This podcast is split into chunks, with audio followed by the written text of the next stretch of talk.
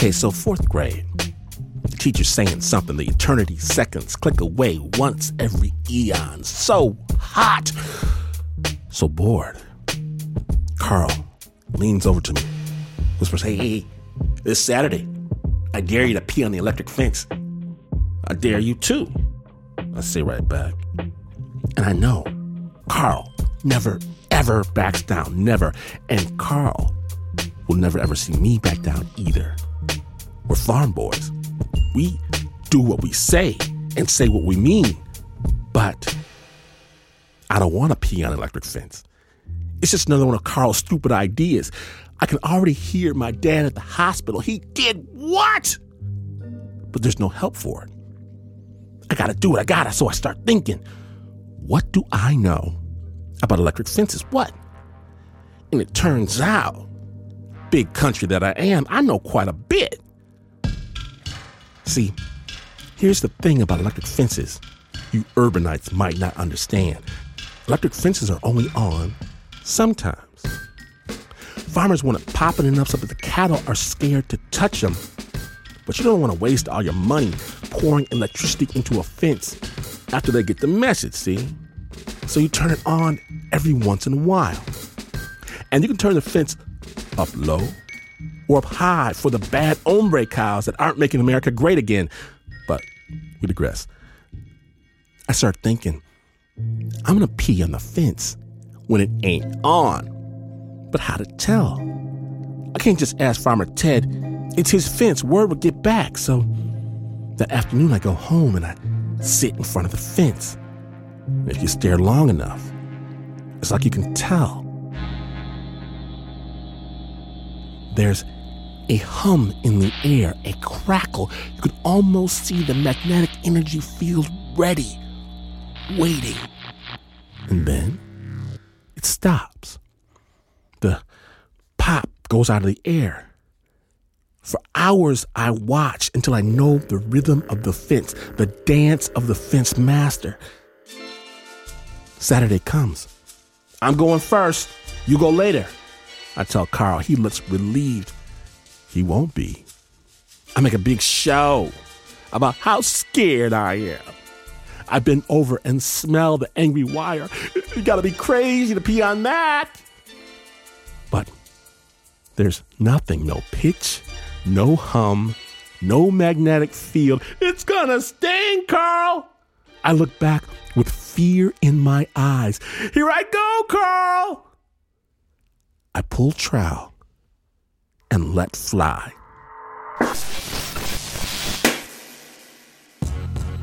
And it's not just my willy that is electrocuted.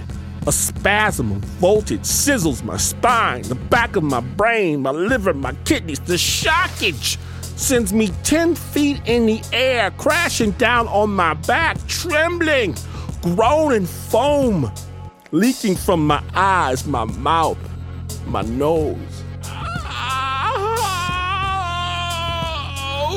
Oh, man! You're something special. I ain't never seen nothing like that, man. Fried. That's what you got. I can't believe you did it. Can't believe it. I even asked Ted to turn it to 10. I said there's nothing this kid won't do, and I was right. I'll tell you what. My brain hurt. Whatever bet this is, you win. Paul, kill me if I did something crazy like that. Ah. Look over at the fence, and the fence grins right back at me. I don't know what happened. I still don't know what happened. Either I read it wrong or it turned on right when I did my business. I don't know.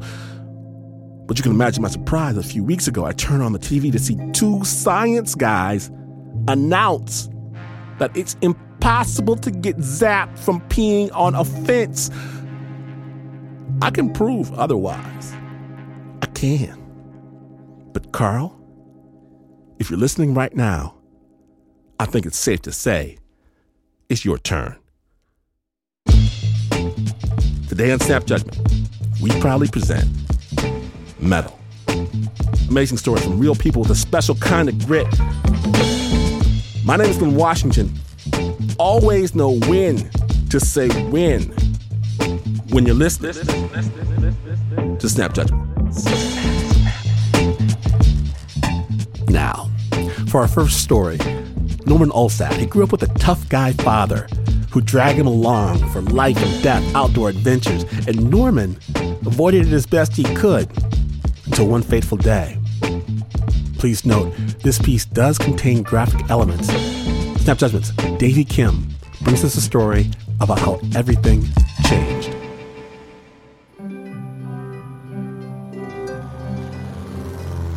11 year old Norman Ollestad III is on a short chartered flight with his dad and his dad's girlfriend Sandra. They're traveling from Santa Monica Airport in Southern California to Big Bear Mountain. Norman's going to train with the local ski team and pick up a ski slalom championship trophy he won a little while back. You know, we're heading that way, and my dad's reading the sports section, eating an apple, which is his classic morning routine. My dad was in really good spirits because I had won the ski race the day before, which was sort of a payoff for all our hard work. But Norman wasn't excited because, well, he was just burnt out. As far back as Norman can remember, his dad plugged him into every sport imaginable, scooping him out of kindergarten to go surfing or skiing down Black Diamond runs. His dad even gave him a nickname, Boy Wonder, for all the medals he won and his father son adventures most of Norman's friends were kind of jealous. I didn't necessarily think it was cool, actually. I wanted to be on my bicycle, you know, riding around with my friends. I didn't want to be driving for nine hours to go to a ski race. I didn't want to be getting up at four o'clock in the morning to go to hockey practice. I wanted to spend the night at somebody's house, do a sleepover, wake up, watch cartoons. I missed a lot of birthday parties, and so yeah, I, I resented that. I would complain. He would just sort of respond with something like, Geez, Ollestad, I mean, look at this. We got the snow, we got our skis on. Don't worry about being cold. If you ski a little bit, you'll warm up. I remember where we were skiing a chute. It was way too deep for me. I was eight, nine years old. And the sides of the the little bowl we were in was like a wall of snow and I rammed into it got my head stuck in the snow and I couldn't breathe. And my dad came, skied up behind me, and pulled me out. I said, Did you see what happened? I almost drowned. He said, No, no, I had an eye on you the whole time. You were fine. He was not worried about me drowning or anything. He thought I was just looking for an excuse. He said, You know, come on, let's go. Tough it out. I thought that was pushing it too far.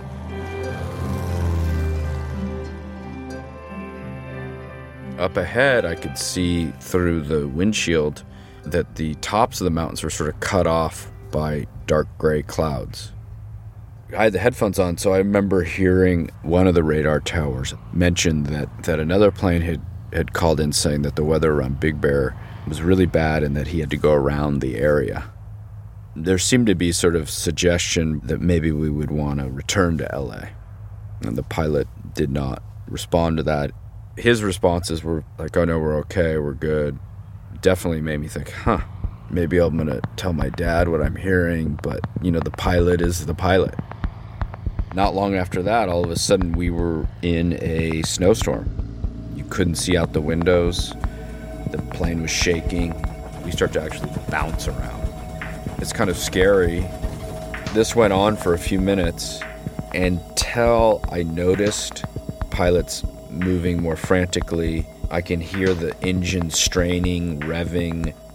I remember at this point thinking, I gotta tell my dad. I looked back at him and he was smiling and he was eating the core of the apple, which he did. He even ate the stem. He, he used the stem to kind of clean his teeth out after he devoured the whole of the apple and he just was glowing and smiling and he, he had these really strong sapphire blue eyes seeing him like that just sort of dampened my my willingness to sort of say anything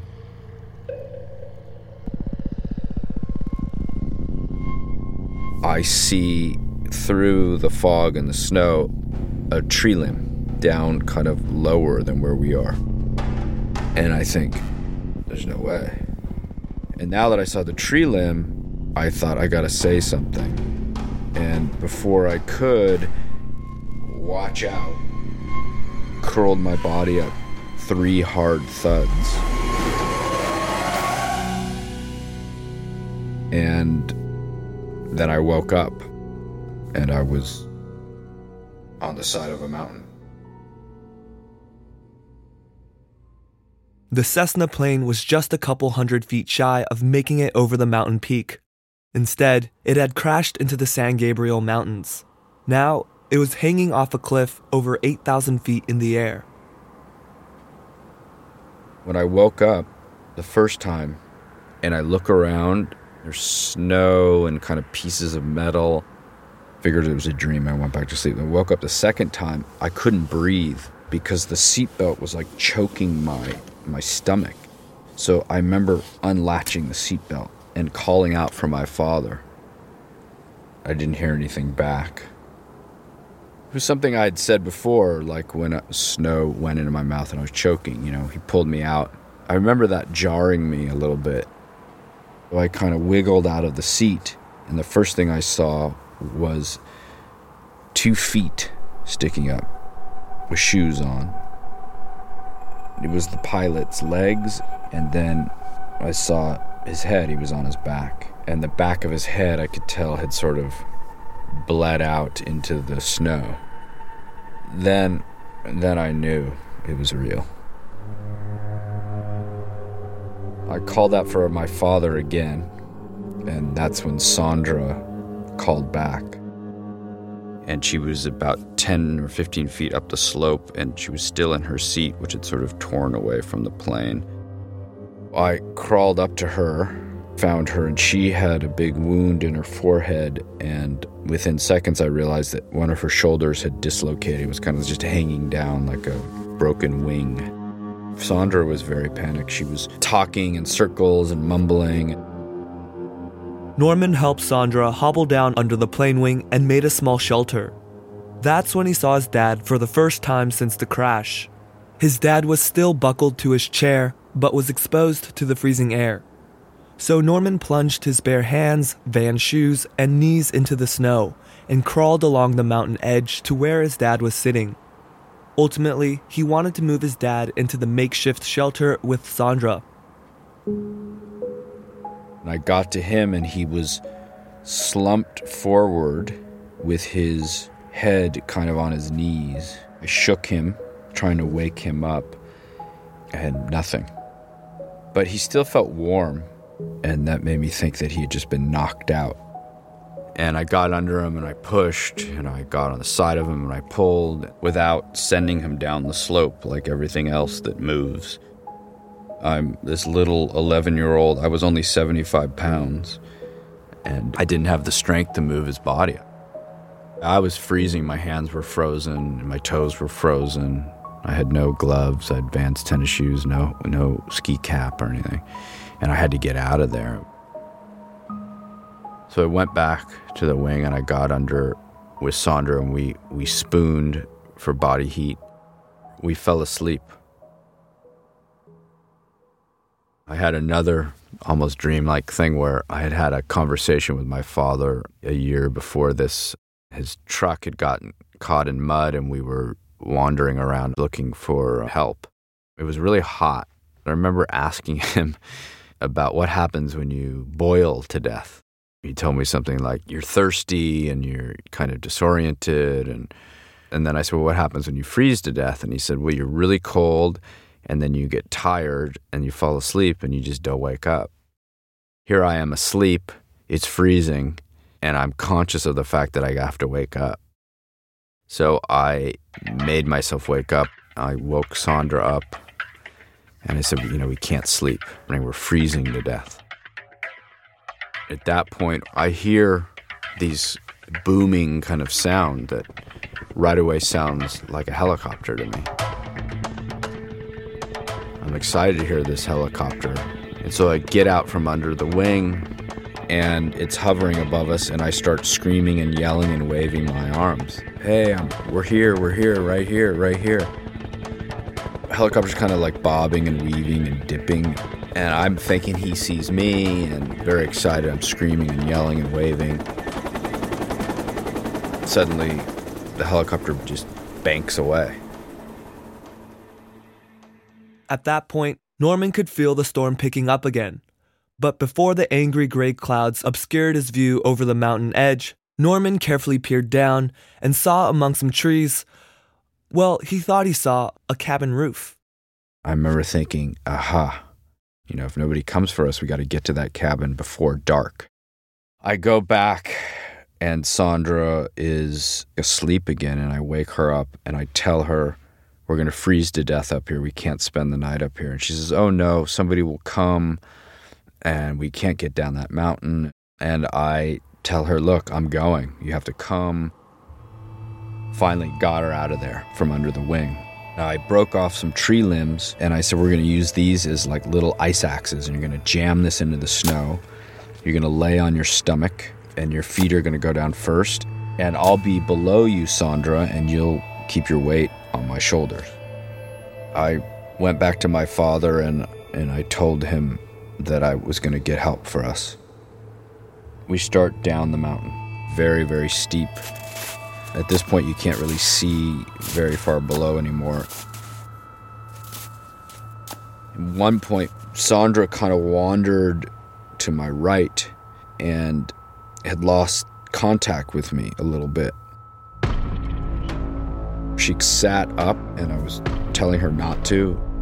Simultaneously, she sort of rolled away from me. I would sort of lose grip and start sliding, so she would start sliding.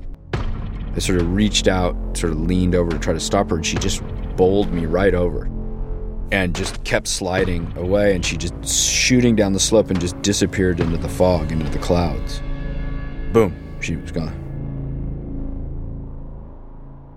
Norman spent the next hour following the blotchy trail of blood Sandra had left behind in the snow.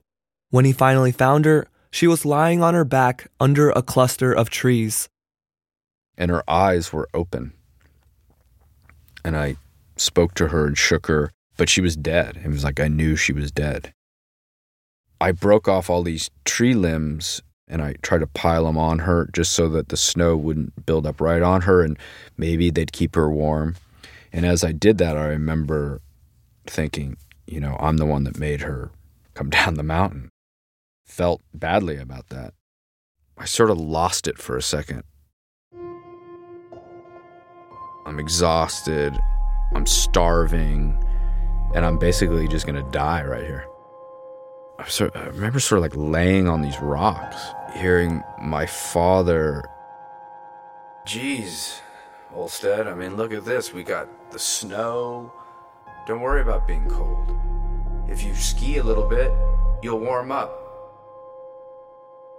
That's when I realized, geez, if I had skis and I was with my dad, we would just ski down this. I used the two sticks I had and I sat on my butt and let myself slide down the mountain. And I used the sticks to plant in the snow to slow me down, but also to sort of make slalom turns. The inspiration to slalom down on my butt came from all my ski adventures with my father. Slalom race was my forte. In fact, that was the race I had just won the day before. After a while, God, you know, I'd fumble and scrap my way down this mountain. Suddenly, I sort of plopped down onto this meadow. It was the first flat ground I'd been on in, at that point, probably eight, eight and a half hours. At that point, I see fresh footprints in the snow. And so I followed them. They deposited me onto this dirt road. And so I started down the dirt road in the direction of where I thought the cabin was. As I came around the bend, a dog came running up. Seconds later was a teenage boy. You know, he kind of looked at me, startled. Before I could speak, he said, Were you in the airplane crash? I was like, Yeah. He says to me, Let me pick you up. And I said, No, I'll, I'll walk. But he just picked me up anyway. I'm cradled in his arms, and it, it felt good. He's carrying me down this dirt road, and I'm looking back up at the mountain that I'd just come down and seeing it as this thing and the storm and the clouds, this thing that was like, you know, try to beat me, and I beat it. That was the first time in in a long time that I became sad and thought about my father. You know, all those things I did with my father, I had to use so much of that. More so the state of mind, the mentality. Again, thinking my dad's still up there, frozen, and the snow piling up on his body. And it was the first time I thought, you know, he might be dead. How can something like that happen? And he was like my Superman. He was always the strongest, smartest, yet here I am alive. I just sort of thought he, he gave that to me. He saved my life, taught me how to survive was the first time I I ever appreciated the things he dragged me through.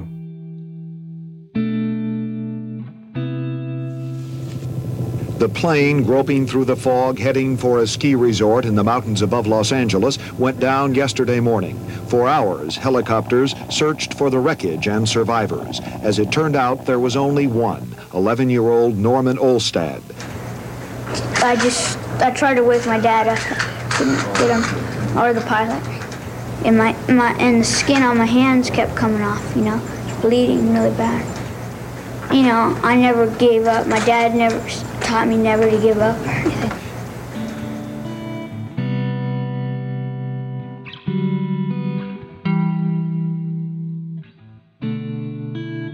Thank you so much, Norman. Norman is still an avid skier and he takes his two kids on the same runs he did with his father. Read more about this story in Norman's book, Crazy for the Storm, and also check out his latest thriller, French Girl with the Mother. We'll have a link to both on our website, snapjudgment.org. The original score was by Davey Kim, and it was produced by Davey Triple Threat Kim. Now, when Snap Judgment returns, a little boy has to prove himself, and a community stands down the most powerful force ever assembled. When Snap Judgment, the Mettle episode continues, stay tuned. Welcome back to Snap Judgment, the Mettle episode. Now, imagine summertime, 1953. 10 year old Greg Williams. He's living in Virginia with his mom, dad, and three siblings. Life is good until the day his mom left.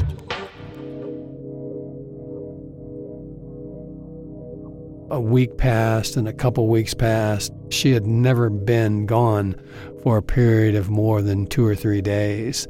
And so it became clear to me that maybe she wasn't coming back.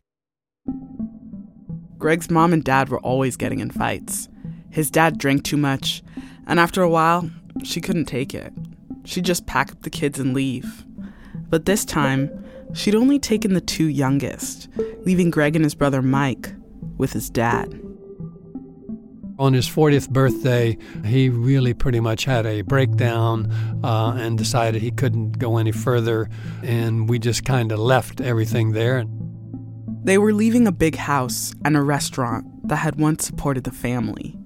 And now, they had to beg for bus fare to get to Muncie, Indiana. We saw the, the bus trip as our salvation. And so my brother and I got on the bus with incredible anticipation. And that's when Greg's dad leaned across the aisle and said, Boys, I've got something to tell you, and I wonder, what is this? What has he got to tell us? And he said, Do you remember Miss Sally? And I did remember Miss Sally. She was this tall, thin black woman who had worked for us in the restaurant, but I never had a good relationship with her. She seemed unfriendly. He said, Miss Sally is my mother, and she's your grandmother. And I was in a state of shock at the time. I, I, couldn't believe it. I just couldn't believe it because my dad, he didn't look black. Now, my dad, I started looking at him a little closely, and he didn't really look white. Uh, but I remember he told me that he was Italian, and that's why he called himself Tony. And Greg's dad didn't just tell them his story. He also said, And in Virginia, you were white boys, but in Indiana, you're going to be colored boys, and your life is going to be different. And I looked at him and, you know, I said, Dad, Dad, it can't be. It can't be. But it was true. His dad was really James Williams. James had grown up black with Miss Sally in Muncie, but his father was white. It wasn't until he was in college at Howard University, a traditionally black school, that he convinced himself the only way to get ahead was to be white.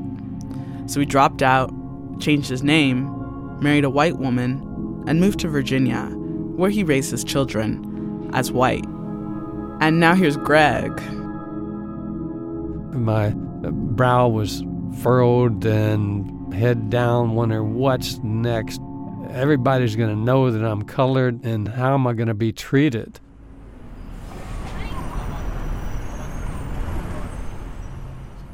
So they get to Muncie, the town where his mom and dad had met, and both sides of the family still lived. But instead of going to see their white grandma, they went to a different side of town, to Miss Sally's sister's house. Dad knocked on her door and he said, Boys, this is Aunt Bess, uh, which was my grandmother's sister. And so she said, Well, get in here, boys, you got to be hungry. And she took us into the kitchen and fed us. We had homemade biscuits and had a big pot of beans on the table. And so she kind of found a little bed back in her living room for me and Mike. So the next day was his first day at school, and Greg had never been to an integrated school before. At recess time, we go out in the little playground and I see the black kids going to one direction, the white kids going to another direction, and can't decide where do I go. There was these two little white girls that walk over to me, and so they started asking me questions about life in Washington, you know, the cherry blossoms, you know, the president. I was just overjoyed. Things were going great. He had these new friends, and he was doing well in school. And a couple days later, he sees his new friends. They had frowns on their faces. They turned and they ran back to school. And I just was confused. I didn't know what had happened. And that's when his black cousin Mary Lou. She said, I told everybody you were colored boys.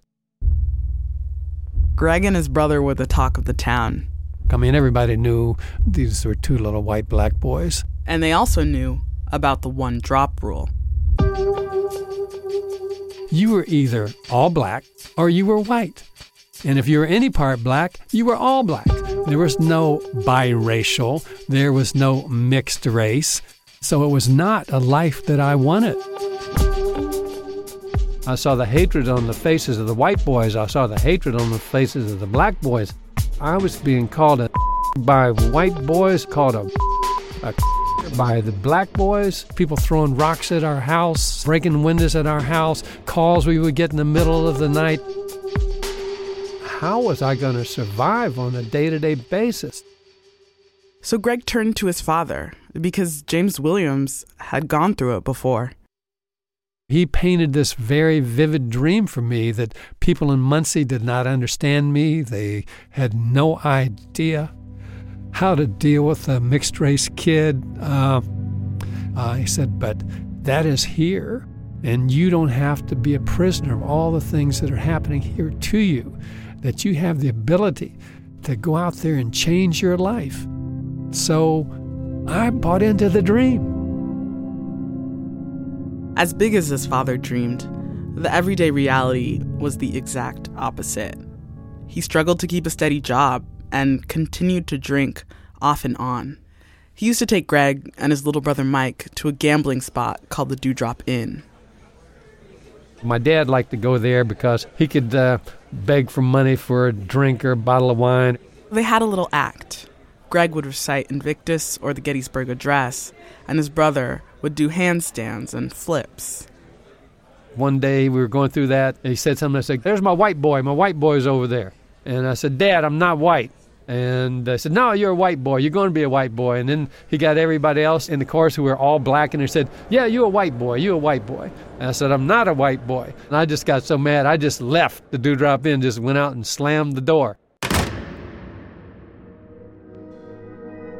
Greg was sick of his dad's behavior. He would leave for long stretches of time, and they didn't know where their next meal was coming from. Their relatives didn't have enough money to support them, and he felt like nobody cared. But that's when he met Miss Dora, a widow from the neighborhood. Miss Dora was incredible. She saw us. She was a church going woman who was making no money, $25 a week, her church members told her, Don't take those boys, don't take those boys. They have white relatives, they have black relatives. You're just a poor, widow, black woman. You don't have a responsibility to take those boys. She said, You're my boys, and I'm going to take you both in, even though I don't have much money, but you can share this house with me and we can try to make a life together. When I was in fights with white boys and black boys and came home crying that Miss Dora was the one who put her arms around me, that she's the closest thing to a mother that I ever had. Meanwhile, his white relatives didn't want to have anything to do with him. In high school, Greg shared a class with a cousin who never talked to him. But one day, he walks up to Greg holding something in his hands he shows me this little kind of dime store photo, and it's a picture of my mother. Uh, and he said, You know, here's a picture of your mom that I have. And I was thinking, What is this little jerk, you know, doing with a picture of my mother? I mean, he's closer to my mother than I am, uh, but I wanted that picture. I wanted that picture. I said, Can I have it? And I begged him, you know, I hated myself. I begged him for the picture. And uh, he gave me that picture. And so I said, That's my mother.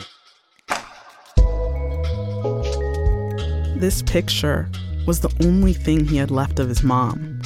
She wasn't there to see him win the state championship in basketball or graduate from high school, or even later when he was sworn in as a deputy sheriff. He rarely thought about her until one day when he was on duty answering calls. Greg picked up the phone and it was a voice he hadn't heard in years his mom's brother. He said, Greg, your mother is in Muncie, and she would like to see you and Mike. And I said, I don't know. I'll think about it. I'll, I'll talk to Mike and see what we want to do, and I'll let you know. I did have a tinge of excitement, but there had been such anguish and hurt and anger over the years that I said, why now? I mean, I've got a job. I'm going to graduate from college, and I had suffered through all those years, and she hadn't shown up. We didn't get one card, letter, telephone call for all those years. I don't want any part of it. But there was still a hesitancy on my part. I said, Well, you know, it is my mother. I haven't seen her. I, I kind of would like to see her and, and hear about my sister and my brother and what happened to them. And so I called Mike and said, Mike, you know, mom is here in town and she wants to see us. He immediately said, Yeah, yeah, I want to see her. I said, Well, Mike, are you sure? You know, she kind of let us down. And Mike and I talked for a while and ultimately we decided to see her. And so I called my uncle back. I said, Well, I don't get off till 11 o'clock tonight, and uh, I'll pick Mike up if that's not too late. He said, No, no, no, she wants to see you. She wants to see you. So I picked Mike up after I got off, and we drove out to the to the house um, and walked up there and knocked on the front door. And I had my best deputy sheriff badge and uniform and scowl on my face because I was not going to take any crap from my mother. She came out and this kind of little frail looking woman. Last time I'd seen her, she was bigger than me, taller than me, heavier than me, and I said, This is my mother. I can't believe it. Immediately, we all embraced and we dissolved into tears uh, because it had been 12 years without any connection. Um, and so there was a lot, uh, a lot lost.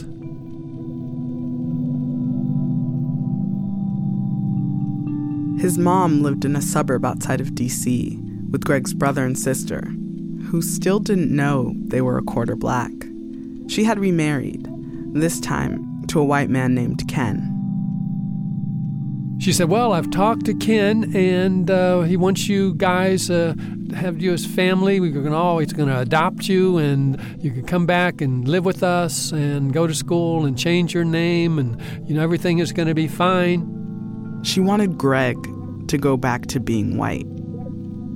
Mike is sitting there and see him, you know, just kind of taking it all in. Wow, you know, my life could be different, could be changed, and, you know, things could be different. But then I kind of check myself and say, no, no.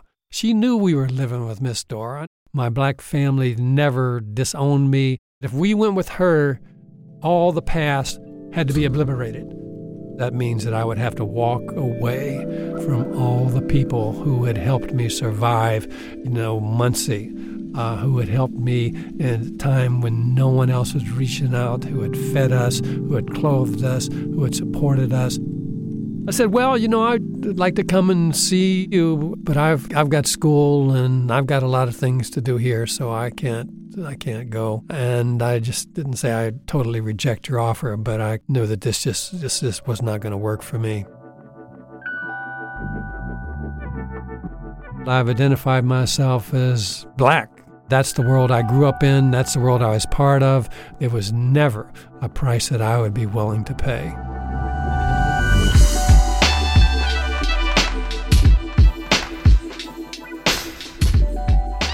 Big thanks to Greg Williams for sharing his story with Snap. Greg wrote a book all about his experience in Muncie. It's called Life on the Color Line. We'll have a link on our site, snapjudgment.org.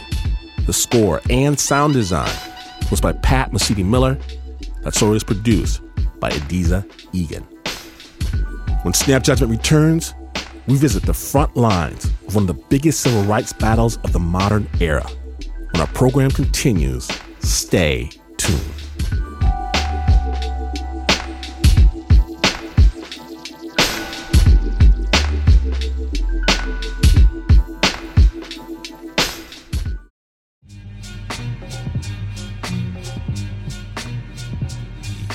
Welcome back to Snap Judgment, the Mettle episode. My name is Glynn Washington, and if you've been following the news, you know about the people of the Standing Rock Sioux Reservation fighting the Dakota Access Pipeline to protect their land, their water, their way of life. We've seen the pictures of water protectors standing up to blizzards, to police, to water cannons in the freezing cold. It's David fighting Goliath. We sent Liz Mak to Standing Rock to find out what happens when history calls on you to step up. Snap judgment. I did wonder what I was going to do. I'm thinking about okay, what's what's what's happening in this world? Am I going to go to the Standing Rock? What am I going to do? This is Lance King. He lost his trucking job a few weeks ago, and that's when he decided to come to Standing Rock. Lance was touring around with his brother's band, raising money to bring here. They're from the Pine Ridge Reservation in South Dakota. And this is where we're at. Last night was freezing, but it only froze whenever I got out of my my my sleeping bag, and my blankets were all wet for some reason. He sleeps in a tent surrounded by RVs and teepees. That's where the people who've always lived here stay, along with activists, the media, and the tourists. You can tell these tent villages apart from each other by the cardboard signs they prop up front. What does and, it smell like? Oh, it smells like a campfire. Where you see the camp and you see the fire and everything is just like the smell of the smell of wood, some cedar, sage, Can you describe it? Sweet, calming. It might be calm now, but that calm can be short lived. Rumors of a raid are starting to spread, and tensions are building.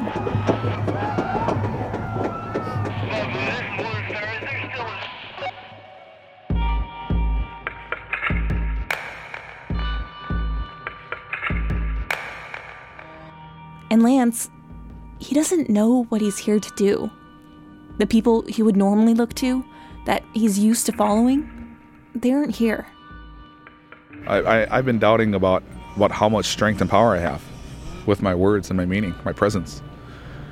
Um, like I always put myself in the background. Like I said, I'm the youngest boy, so you you know you, you're following big footsteps, you know, and you're to try to fill those.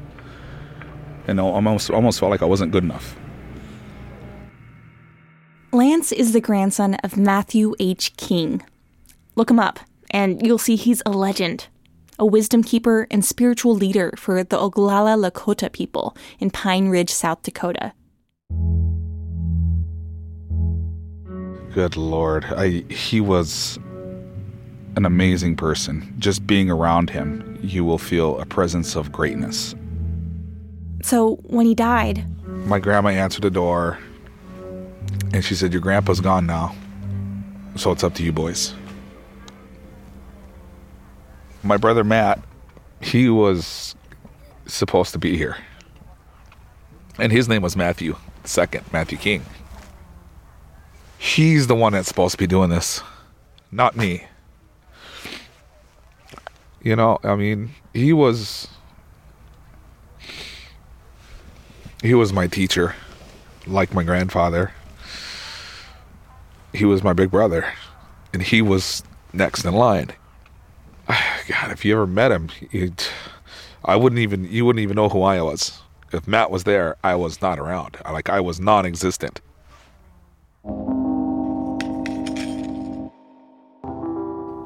And then he died in 2014 motorcycle accident. Um, and then uh, he's and then he left. You know, Tunkashila called him home. You know, um, that's when I knew it was just okay. Now it's me now.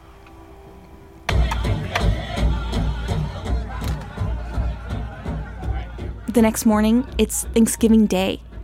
Across the river, officers are positioned on top of a sacred ancestral burial mound. The water protectors want them to leave. And that starts an incredibly tense six hour standoff. And so, so tell, tell me, like, how many people are down there? How many people are up there? What are we seeing? Oh, I couldn't tell you. There's you- several hundred people on the riverbank here on both sides up there.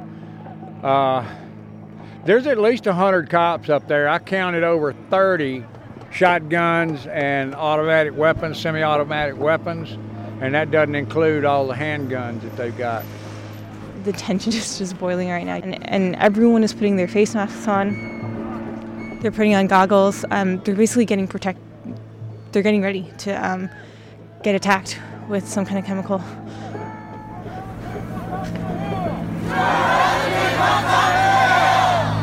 are standing on the graves of our ancestors. You are standing on the graves of our ancestors. We are asking you to leave. We are asking you to leave. When you start to leave. When you start. I'm looking for Lance among the crowd. Lance? Lance? No. Is you? No, Oh, sorry. sorry. Okay. Nowhere. There's action on my end, but in the distance, on Highway 1806, there's also a blockade, packed with police and lined with cement blocks, barbed wire, and armored vehicles. Lance went there.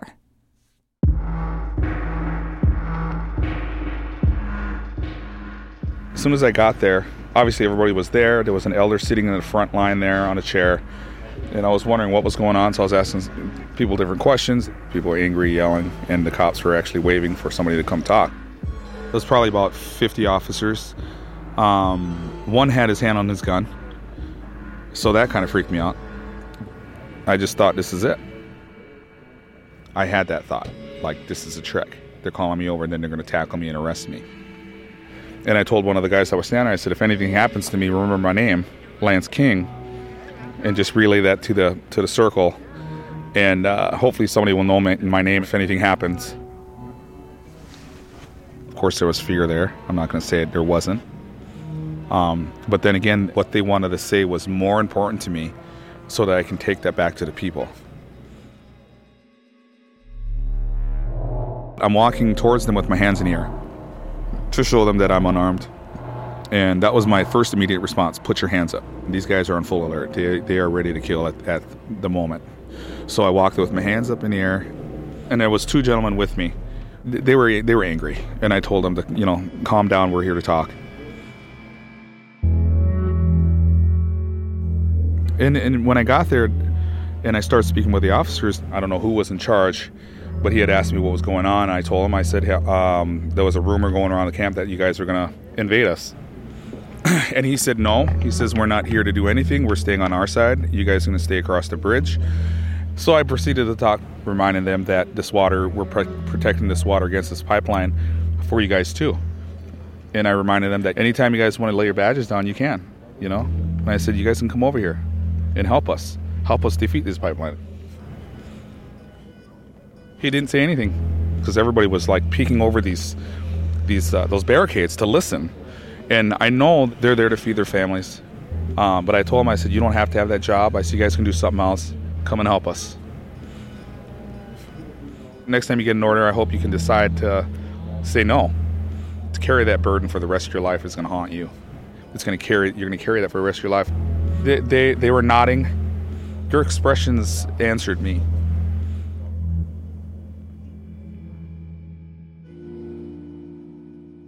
After that, I I turned around. I went back. Then I explained to the people that we are here to protect we're a peaceful camp. We're a spiritual camp. This is a prayer war. I said, but no way should anybody be going out and threatening those officers. I said, you guys shouldn't be doing that. We're not here for that. We're not here to fight. We're, we're here to pray. How do you how do you feel now? Uh,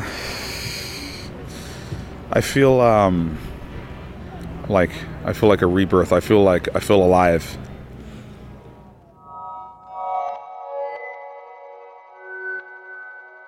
I feel like a man with purpose. I never thought that I would be talking directly to the officers over there. I never thought I would ever be doing that. Like I would be I see this on Facebook. I see these confrontations. I'm like, wow, that's that's got to be scary. That's got to be just you know what I mean? And then when I went up there, it was just I was in that role too. I felt it was my duty to go up there. I felt like my grandfather. I felt how he looked. And I was thinking about it today when I was walking around the camp, and I'm just like, I never felt so light. Like I was just like, there's nothing holding me back no more.